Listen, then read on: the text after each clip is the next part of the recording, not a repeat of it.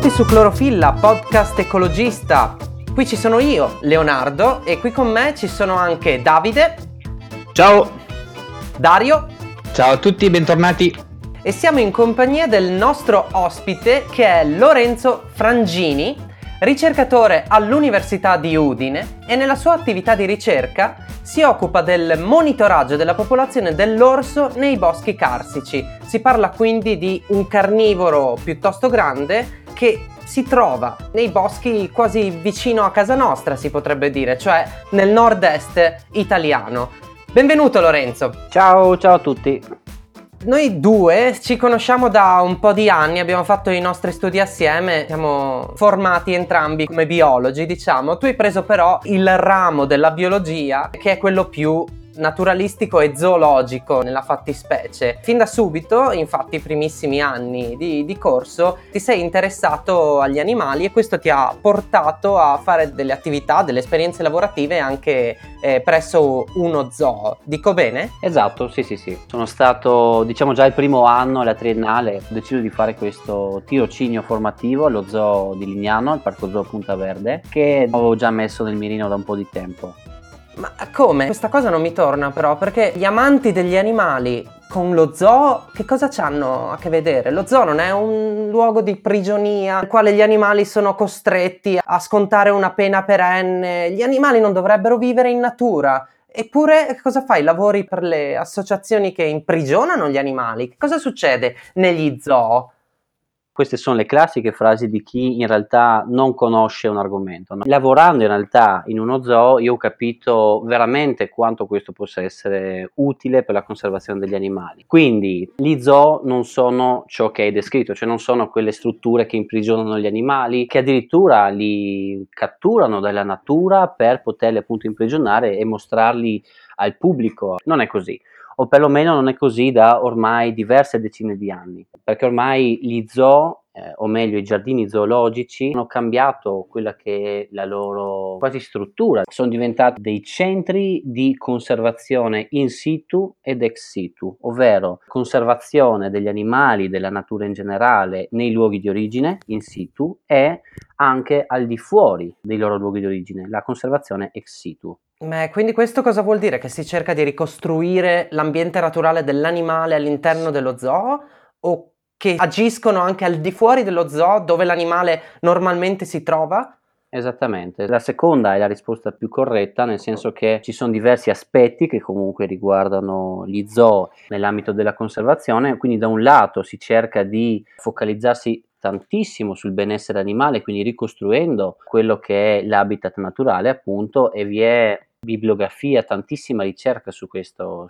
Dall'altro invece, ed è questo poi anche quello che è il ruolo più importante degli zoo, è quello di raccogliere dei fondi che saranno poi destinati ai progetti di conservazione in situ, negli habitat, nelle nazioni, nelle regioni in cui gli animali in pericolo di estinzione vivono. Quindi lo zoo raccoglie dei fondi per poi andare a foraggiare dei progetti di conservazione proprio degli habitat originali di quegli animali e quindi aiutarli nei luoghi dove vivono a livello selvaggio, giusto? Esattamente. A livello di conservazione, ti riferisci anche forse al fatto che comunque io allo zoo di Lignano ci sono andato quando ero un bambino delle elementari e penso che come me qui in Friuli tutti praticamente abbiano fatto tappa obbligata allo zoo di Lignano conservazione nel senso che comunque vai a stimolare la curiosità e l'interesse dei bambini verso degli animali e magari a stimolare anche un pochino il loro spirito più ecologista. Esatto, esatto. Infatti questi sono diciamo i, punti focali dello zoo, no? Se volessimo sintetizzare uno zoo che cos'è? È un luogo innanzitutto dove fare sensibilizzazione, fare educazione, divulgazione, colpire anche quello che è l'animo ecologico ed ecologista delle persone sul tema della conservazione, far capire loro quanto è importante e quanto sarebbe una gran perdita andare incontro all'estinzione di determinate specie. Un altro punto importante è la raccolta fondi e l'altro quello di eh, mantenere tra virgolette in cattività, anche se oggi si preferisce parlare di ambienti controllati, delle popolazioni che nel malaugurato caso dovesse servire possono essere poi riportate in natura, secondo determinate regole, secondo determinati protocolli, chiaramente. Quest'ultimo punto è un po' più delicato, però sì, per rispondere alla tua domanda, è un luogo dove la sensibilizzazione e divulgazione viene fatta molto e gli animali non sono fastiditi dalla presenza dell'uomo? A volte ci nascono, immagino, se come dicevi te vengono allevati in cattività in questi zoo, quindi semplicemente si abituano a vedere dei ragazzini urlanti che non vedono l'ora di vedere il leone, verranno anche educati insomma a mantenere un comportamento corretto davanti a, a certi animali, ma vivono normalmente, eh, riescono a crearsi una vita loro anche all'interno dei giardini zoologici. Ti rispondo subito sì, riprendo un attimino il punto che comunque ho introdotto, non è che alcuni di loro nascono negli zoo, tutti gli animali che oggi trovi negli zoo facenti parte di determinate associazioni, di cui magari poi ne parliamo, sono nati in cattività. O appunto come dicevo prima forse è più carino parlare di ambiente controllato perché cattività magari è un termine che quasi sembra essere nati in prigionia o qualcosa esatto, del genere. esatto quindi tutti gli animali nascono in cattività, in ambiente controllato e per quanto riguarda l'altra domanda diciamo che sicuramente dipende da specie a specie. C'è chi probabilmente è più sensibile e chi è meno sensibile, ma in ogni caso da un lato vi è il buon senso appunto delle persone che vanno a visitare lo zoo e quindi il disturbo che queste possono creare agli animali, dall'altro in realtà il benessere animale viene fortemente studiato e ci sono dei protocolli per ricreare quelli uh-huh. che sono i comportamenti naturali degli animali attraverso delle tecniche che vengono chiamate degli arricchimenti che stimolano proprio gli animali a ricreare i comportamenti che eh, avrebbero in natura. Sostanzialmente mi hai chiesto com'è il benessere degli animali, il benessere è qualcosa di estremamente curato. Perché ad esempio mi viene in mente la notizia di qualche mese fa in quarantena, allo zoo di Hong Kong c'erano questi due panda giganti che senza persone in giro hanno finalmente trovato il modo di tornare ad accoppiarsi. Quindi... L'istinto animale. sì, quindi vuol dire che prima c'era come qualche impedimento a concludere l'atto. Può essere, come dicevo, dipende molto dalla specie. Ci sono quelle più sensibili, quelle meno sensibili. Eh, se non sbaglio, proprio tu mi avevi girato il link un po' di tempo fa, appunto, che invece alcuni animali erano quasi tristi perché mancavano le persone. E se non ricordo male, adesso spero di non sbagliare. Immagino siano le scimmie. Esatto, le scimmie. Ah, sì, assolutamente più... sì. Il tuo interesse iniziale era quello della tigre, mi ricordo che avevi studiato questo animale in particolare, poi per spostarti verso un grande carnivoro più vicino al, sì. a quello del nostro territorio, eh, hai quindi deviato le tue ricerche sull'orso, che è l'animale del quale ti occupi adesso. Un altro grande carnivoro, però immagino che magari eh, con il quale l'orso è in competizione è anche il lupo, però. Esatto. Come vivono questi animali nell'Italia del 2020? Ma nell'Italia del 2020 diciamo che vivono in alcuni posti molto con, con gran semplicità, in altri posti la storia è un po' più complicata. Innanzitutto, permettimi, ma ti correggo leggermente la frase che hai detto, non è che lupo e orso sono in competizione. Ti spiego perché. Sono due animali che, nonostante siano due grandi carnivori, in realtà uno è un uh-huh. carnivoro quasi stretto, anche se ha una dieta molto varia, che è il lupo, gran parte della sua dieta è costituita chiaramente da carne, dall'altro c'è un altro grande carnivoro che è l'orso, che invece, per quanto si possa credere, è più vegetariano che carnivoro, nonostante naturalmente non disdegni la carne. Mangia il miele l'orso. Mangia il miele, ecco, ed è lì appunto che eh, proprio su questa frase possiamo ricollegarci a quello che hai detto, come vivono questi animali? Si adattano, si adattano a un mondo che è estremamente antropizzato, e sto parlando dell'Italia, dove le densità eh, antropiche, la, la, densità di, di, persone, specialmente sull'arco alpino, è molto elevata rispetto a molti altri posti e quindi devono adattare. Eh, sull'Appennino magari riescono... Per quanto riguarda il lupo, cui magari in Appennino ci sono numeri importanti, se la passa forse meglio, per quanto riguarda l'orso, in realtà nell'Appennino se la passa veramente molto male, veramente molto male, anche se si spera che si riesca a salvare, perché c'è una piccola popolazione Lazio, Abruzzo e Molise, il famoso orso marsicano. Cosa intendi con il se la passa male? Nel senso che colpa dell'uomo, degli insediamenti dell'uomo che comunque lasciano sempre meno spazio a sempre meno terre selvagge oppure per altre ragioni? Ma diciamo che sì, in parte, ovvero si è arrivati a un punto che Uh, l'orso l'abbiamo sterminato. Sulle Alpi, per esempio, l'abbiamo portato quasi a completa estinzione. Sull'Appennino si è preservata questa piccolissima popolazione, il famoso orso bruno marsicano, appunto, per cui già la popolazione è molto piccola. Intendo che nel 2012 si stimavano circa sulla cinquantina di individui.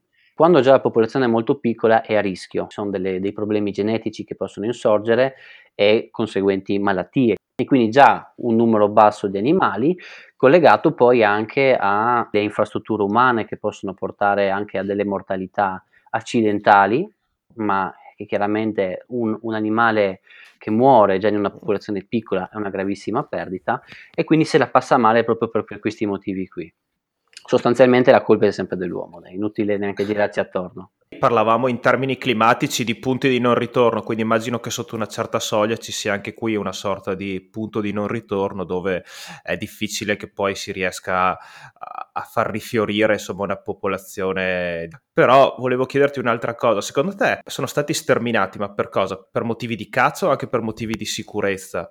Entrambe, entrambe e inoltre c'è un ulteriore fattore che è la perdita dell'habitat. Diciamo che la storia di questi animali, un po' in generale, dell'orso, del lupo e anche della lince, è una storia un po' triste, nel senso che questi chiaramente abitavano i nostri boschi prima ancora che noi arrivassimo. Eh, successivamente con l'arrivo dell'uomo, l'uomo si sa ha questa caratteristica di dover costruire e quindi per poter costruire deve chiaramente deforestare eh, i luoghi in cui, in cui si insedia, eh, oltre al fatto che più la popolazione cresce, più bisogna mangiare, quindi più campi agricoli bisogna creare, di conseguenza perdita dell'habitat, dopodiché il lupo si sa è uno dei grandi cattivi delle storie che ci raccontano fin da bambini, ma questo c'è un fondo di verità, il lupo effettivamente ancora nel Medioevo predava l'uomo, quindi l'uomo era una preda e perciò si andava a debellare questo pericolo, quindi a cacciare gli animali, caccia di rappresaglia.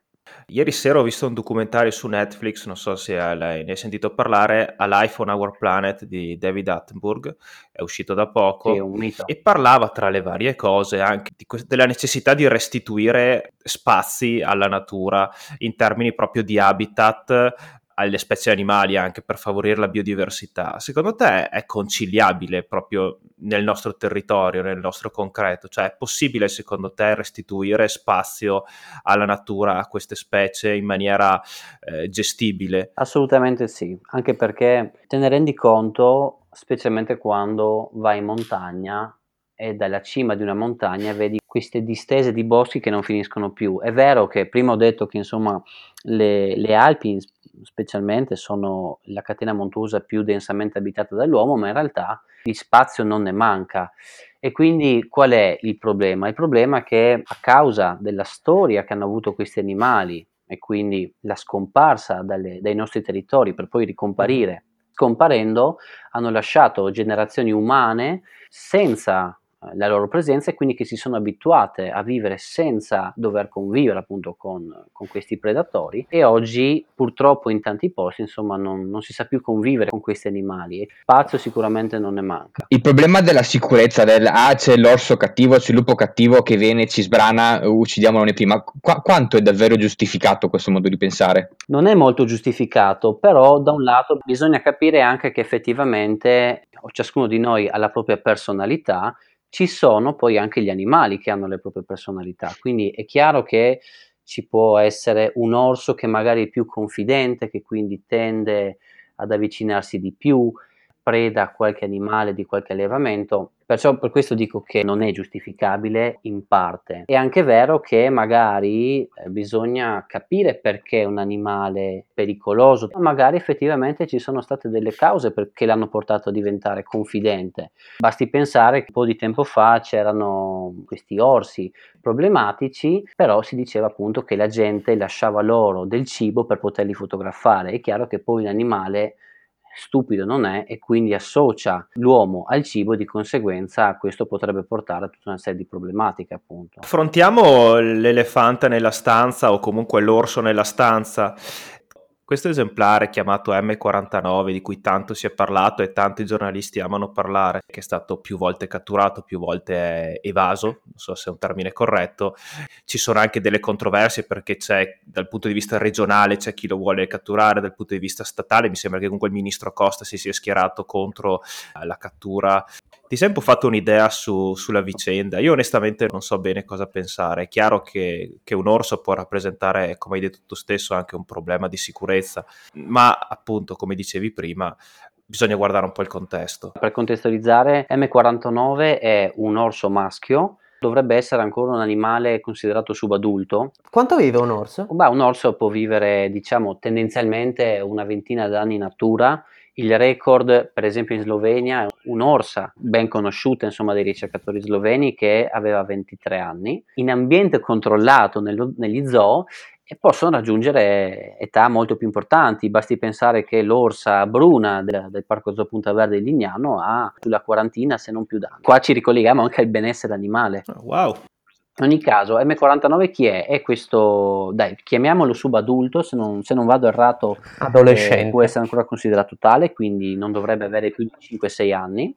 È stato considerato l'orso problematico per antonomasia, nel senso che è un animale molto confidente, che ha fatto un sacco di danni, e per danni intendo apiari, intendo molti animali di, da reddito, quindi pecore, vacche e quant'altro abbattute eh, per cibarsene chiaramente, ha fatto anche delle incursioni in alcune malghe e quindi di fatto è stato categorizzato come orso problematico. Insomma, qui secondo me non si può neanche negare il fatto che non lo sia, perché un animale che cerchi di entrare in una malga, obiettivamente uno può essere diciamo il più della parte possibile dell'orso, però effettivamente quando un animale si avvicina così tanto all'insediamento umano, ecco, bisogna un attimino alzare le antenne. In ogni caso è un animale che proprio per questa sua problematicità è stato catturato.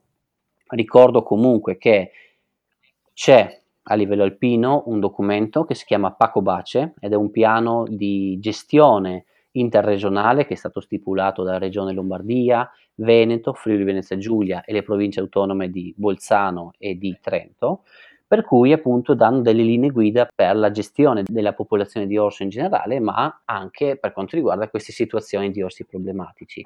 E che cosa si è fatto? Lo si è catturato, lo si è dotato di un radiocollare, che sono questi strumenti che noi in università tra l'altro utilizziamo molto per monitorare i loro spostamenti, sono dei collari che ci consentono di sapere con esattezza dove l'animale si trova a determinati intervalli di tempo. Altre azioni sono state fatte, quindi azioni di dissuasione, ovvero grazie a questo collare sappiamo dove l'animale va, se questo si avvicina al, agli insediamenti umani, allora facciamo qualcosa per spaventarlo, per fargli capire che l'uomo uguale pericolo e quindi deve starsene lontano. Una tipica azione di questo genere è sparare dei pallettoni di gomma, quindi lui associa anche lo sparo quindi qualcosa di pauroso, ma anche questa pressione che di fatto insomma non sarà poi così dolorosa per un animale del genere, però dovrebbe associare questa paura e quindi scappare via. Diciamo che que- tutte queste azioni non sono servite perché l'animale ha continuato poi a- ad avere gli stessi atteggiamenti di prima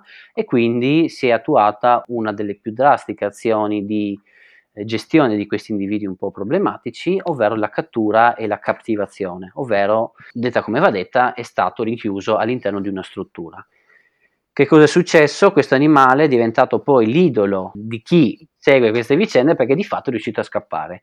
È riuscito a scappare attraversando addirittura una, una barriera elettrificata, cosa che uno eh, veramente non potrebbe mai immaginare. Quindi, scappato nuovamente, nuovamente però questo animale è stato catturato di nuovo, cattivato ancora e nuovamente l'animale è scappato ancora e adesso nuovamente è stato ricatturato. Quindi una vicenda molto dinamica, molto colorita e questo è un po' il background di questo animale. Ecco. Abbiamo capito che gli orsi sono furbi intanto. Furbi e non furbi, dai, perché per farsi catturare due volte diciamo che... Eh, però poi scappa due volte di fila.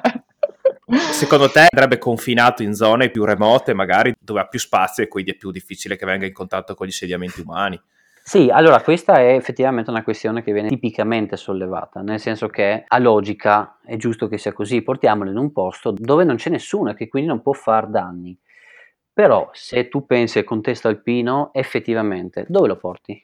Non c'è nessun posto che soddisfi questi requisiti. Il concetto è molto delicato sicuramente. Avevano proposto anche l'abbattimento perché effettivamente eh, è previsto anche l'abbattimento o cattivazione o abbattimento. È chiaro che un amante degli animali, quale anche io sono, storce un po' il naso, nel senso che non è una bella fine per un animale che chiaramente è stato problematico, ma diciamocelo, è anche divenuto un idolo, perché di fatto per poter scappare due volte vuol dire che sei un idolo. Chiaro. È vero che da un lato tu sei dalla parte dell'animale e quindi vuoi che questo animale vaghi libero, che viva la sua vita libero nei suoi boschi, percorrendo le sue centinaia di chilometri, dall'altro però c'è una fetta importante che purtroppo, purtroppo, e dico, lo dico veramente col cuore, quest'altra fetta, che sono gli allevatori in particolar modo, non viene considerata. Ovvero, bisogna mettersi anche nei panni di chi effettivamente la montagna la vive, di chi magari ha qualche animale, chi magari lo tiene perché ci è affezionato, chi magari invece ci lavora ad un reddito con quegli animali. Tu puoi capire molto bene che se hai un orso in zona, un lupo in zona, un branco di lupi in zona che comincia a mangiarti tutti gli animali che tu possiedi, ecco, allora se tu mi porti un orso di questo genere io non sarei molto contento onestamente. Chiaro che poi la vicenda è molto più complicata, ci sono tutta una serie di azioni per persuadere questi animali ad attaccare, poi vabbè, ogni paese ha le sue usanze, quindi c'è chi la pensa in un modo, chi la pensa in un altro, è un argomento di cui si sta parlando tantissimo a livello nazionale, ma chi magari come me ci lavora ogni giorno, c'è il fuoco. È giusto non è giusto? Onestamente io non ho l'esperienza e non mi sento di darti un giudizio, non lo so. Spererei che questo animale possa vivere in un luogo più adibito, magari in un recinto più grande, però mi rendo conto che comunque è un animale selvatico, lui dovrebbe vivere nel bosco è una, è una, situazione sicuramente complessa. E... e... questa cosa poi era venuta fuori anche in altre occasioni, in particolare pare in Trentino Alto Adige, proprio perché questa regione che ha stretto contatto con eh, i boschi alpini, nel caso in cui addirittura orse femmine avessero attaccato l'uomo eh, per difendere i cuccioli, dico che sono i casi in cui magari sono anche più aggressivi. Esatto, sì, infatti diciamo una delle critiche che è stata mossa maggiormente ad un certo punto il presidente della, della provincia di Trento è che dopo tutta una serie di piacevoli situazioni ha cominciato a emanare ordinanze di, di, cattura per qualsiasi animale addirittura si avvicinasse a dei paesi. Insomma bisogna anche capire un po' la biologia di questa specie. È chiaro che laddove tu hai mamma orsa e questa hai cuccioli e tu ti sei avvicinato e lei non, non ti ha affiutato non ti ha sentito e quindi la cogli impreparata fa quello che una madre di qualsiasi specie farebbe, quindi cerca di difendere la prole. Perciò bisogna chiaramente anche contestualizzare, sempre. Bisogna capire quali sono le, le ragioni dell'attacco, perché l'ha fatto un nostro confidente, una, una madre con i cuccioli. Ti porto un esempio, l'altro anno in Slovenia, paese per me fantastico, con una popolazione di orsi che sfiora i mille individui, in un paese veramente piccolo rispetto all'Italia, L'altro anno un cacciatore si è seduto ai piedi di un albero e ha notato questo animale, quest'orso, e ha voluto guardarlo, ma stando fermo lì. A un certo punto però si è eh, accorto che questa era una madre con i cuccioli. E lei, una volta che si è accorta invece del cacciatore, che cosa ha fatto? Porca miseria! Eh, l'ha attaccato perché sentiva un pericolo per i propri cuccioli. Bene, morale della favola, il cacciatore è andato in ospedale, per fortuna le ferite da morso non erano gravi, è stato dimesso se non sbaglio il giorno stesso. E eh, che cosa ha fatto? Quindi l'ente gestore, diciamo, chiamiamolo così, in Slovenia, ha battuto l'orso? No, perché? Perché effettivamente era, era una mamma coi cuccioli ed è nella sua natura cercare di proteggerli. Magari ha aiutato che il cacciatore non sia stato fatto secco. No, questo sicuramente, caso... questo sicuramente, questo sicuramente. In Europa ci sono stati pochissimi casi di morte dovuta ai grandi carnivori in generale. Tendenzialmente quello che, che è un po' anche la, derivante dalla storia che queste specie hanno avuto con l'uomo, cioè l'uomo le ha sterminate, quasi portate all'estinzione in Europa, i pochi superstiti erano gli animali che di fatto erano diciamo più schivi, avevano paura dell'uomo e questa paura è stata tramandata generazione dopo generazione agli animali che, che troviamo oggi e, e che quindi di fatto ci evitano. Cioè io faccio sempre l'esempio, è sempre molto divertente, anche molti mi prendono in giro per sta roba. Io studio l'orso da, dal 2017, vado in bosco, non dico ogni giorno, ma quasi sì, quasi ogni giorno. Io l'orso l'ho visto una sola volta in vita mia. Gli hai fotografato il sedere. No, fotografato, esatto, ed era stata una mamma con i cuccioli, oltretutto. Porca miseria, Però, ti cerchi tutto... proprio le rogne, accidenti. Eh, se bisogna fare una cosa, la facciamo bene. no, ma in ogni caso, tutto per dire che cosa? Tutto per dire che questi animali non è che ci sbatti contro camminando nel bosco, prima di riuscire a vederne uno, devi pregare tantissimo. Io c'è stata un'emozione incredibile quando l'ho vista. Perché? Perché finalmente l'ho vista dopo tre anni. L'ho vista questo giugno, tra l'altro, quindi anche recentemente. Non sono animali, ci sono dei, come dire, dei fantasmi, del, dei fantasmi del bosco. Ma infatti, guarda, io ti riporto un attimo la mia esperienza. Sono stato in viaggio di nozze in Costa Rica, abbiamo fatto diverse escursioni nelle foreste. Tutte le escursioni ti pubblicizzavano il fatto che vedrete un sacco di animali. Poi in realtà, quando sei lì con la guida che va in giro, la guida ti dice: Guarda, che gli animali non è che stanno qua a farsi vedere da te. E in effetti, gli animali visti sono ben pochi. Cioè, ci è capitato di vedere qualcosina, ma erano, tu- erano, tutti che chiaramente cioè, be- si guardavano sì, sì, bene dal, dal farsi vedere vedere da noi.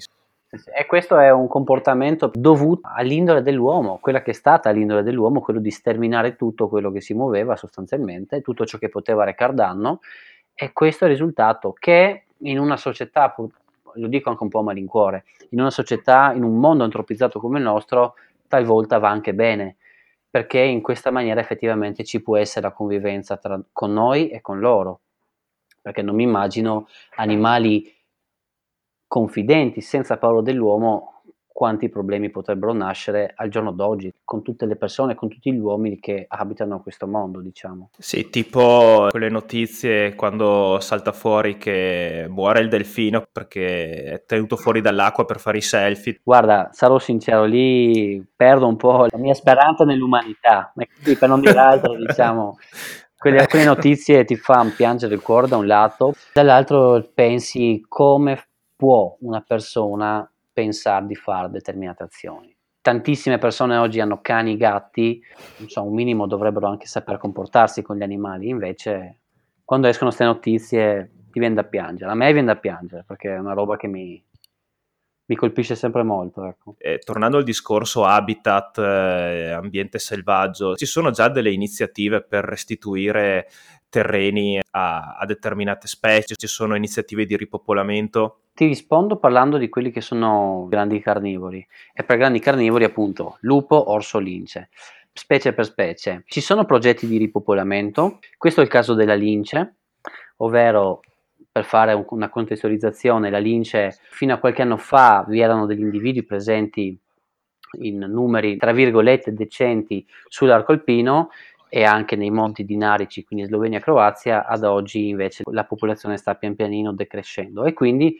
ci sono questi progetti, i famosi progetti LIFE, finanziati dall'Unione Europea, per cui ora stanno portando delle linci da luoghi dove i numeri sono buoni, quindi Slovacchia Romania, li portano in Slovenia e Croazia, con la speranza poi che vengano a ripopolare anche le Alpi.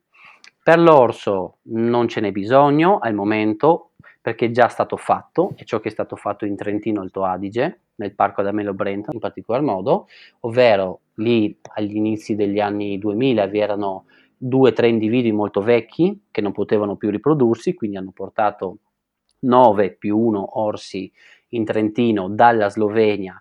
È rinata questa famosa popolazione del Trentino che ad oggi tocca quasi i 90-100 orsi per il lupo non ce n'è assolutamente bisogno, perché il lupo si è ripreso, il lupo è il grande carnivoro che se la vive meglio, tra virgolette, in termini numerici in Italia, l'Appennino vi sono molti lupi, sulle Alpi ormai ha riconquistato la parte più occidentale, perciò progetti di popolamento solo per la lince al momento. Per quanto riguarda tutela ambientale, come dicevo prima, il mio personalissimo e soggettivissimo parere, di spazio non ne manca, di aree protette naturali Ce ne sono, per fortuna, la famosa rete Natura 2000 istituita proprio dall'Unione Europea. Ci sono molti progetti che puntano più alla sensibilizzazione, far capire alle persone l'importanza degli habitat naturali e delle, specie animali che vivono all'interno di questi habitat. Secondo me anche un certo tipo di turismo potrebbe aiutare. Assolutamente, bisogna anche trarre i punti di forza, no? favorire i produttori locali dei luoghi dove vivono questi animali ovvero dire guardate io sono un allevatore, produco il mio formaggio, sono un apicoltore, produco il mio miele, lo produco dove c'è l'orso o dove c'è il lupo, dove c'è la lince. Che cosa significa? Significa che gli habitat lì sono molto integri, la biodiversità è a un livello molto buono e di conseguenza io che riesco a convivere con questi animali, perché se ci sono vuol dire che riesco a conviverci, allora questo dà un qualcosa in più a quel produttore ed è effettivamente una delle carte più vincenti. E poi l'ecoturismo, come dicevi te. Pensa, c'è il bird watching, ma c'è anche il bear watching, ovvero non l'osservazione dell'orso a 10 metri di distanza, ma l'osservazione, per esempio, da un punto all'altro della vallata, oppure in Slovenia vi è questo appunto turismo ecosostenibile per cui si, si porta le persone a fotografare gli orsi, ovviamente nel rispetto dell'animale. Magari nel, nel rispetto dell'animale e del buon senso, facciamo, facciamo, in modo che il beer watching non diventi un beer running, giusto? sì, beh, eh, allora siccome abbiamo toccato l'argomento M49, prima vi ho detto che magari volevo parlarvi di, di un altro orso. Un altro orso che è stato categorizzato come l'orso problematico per antonomasia è il famoso M4. Dico famoso perché di fatto M4 è un orso che non è un orso bruno, è un orso biondo. Cosa? È un animale. No, biondo, biondo. Ed è un animale che è nato in Trentino. Appunto era molto problematico perché comunque faceva un sacco di danni, ha abbattuto molti animali domestici. Però a un certo punto è iniziato la sua dispersione dal Trentino passando per il Veneto, facendo, come, come si suol dire, camera e cucina, cioè mangiando di tutto e di più, arrivando però in Friuli, e qui c'era l'ordinanza di cattura eh, di, del buon M4, è arrivato in Friuli e ha deciso che questa quest'indole, diciamo, da killer doveva terminare. Tant'è vero che oggi è un orso che noi chiamiamo Francesco, l'abbiamo catturato due volte, l'abbiamo dotato di collare GPS per poterlo studiare, ed è un animale che ha abbassato terribilmente questa, questa sua indole predatoria. Perché? Perché bisogna anche considerare la personalità sicuramente, come dicevamo prima, ma anche l'età di un animale.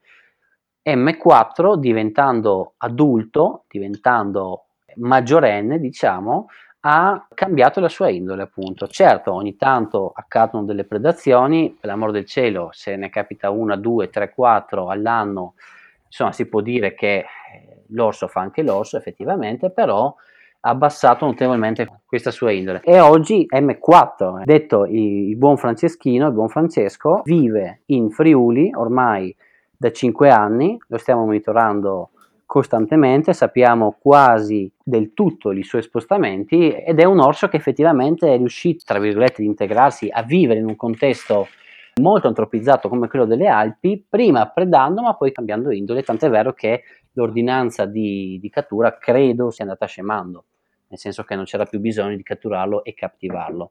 Allora Lorenzo, noi di solito a fine puntata chiediamo sempre un, un consiglio di lettura. E dopo averci parlato di orsi e di zoo, cosa, cosa ci consigli? A tema o non a tema? In nome dell'orso di Matteo Zeni. Ti dà un'infarinatura generale di quella che è stata la storia dell'orso nel mondo e, e, anche la storia dell'orso in Trentino, le motivazioni del ripopolamento e quant'altro. Bene, direi che per parlare di orsi abbiamo fatto una bella, una bella puntata corposa, mi sembra, no? Corporsa. Molto bene, allora ti ringraziamo Lorenzo per essere stato con noi, salutiamo tutti i nostri ascoltatori, ciao a tutti e come al solito non fossilizzatevi e siate fotosintetici. Ciao a tutti! Ciao! Ciao, ciao grazie, ciao.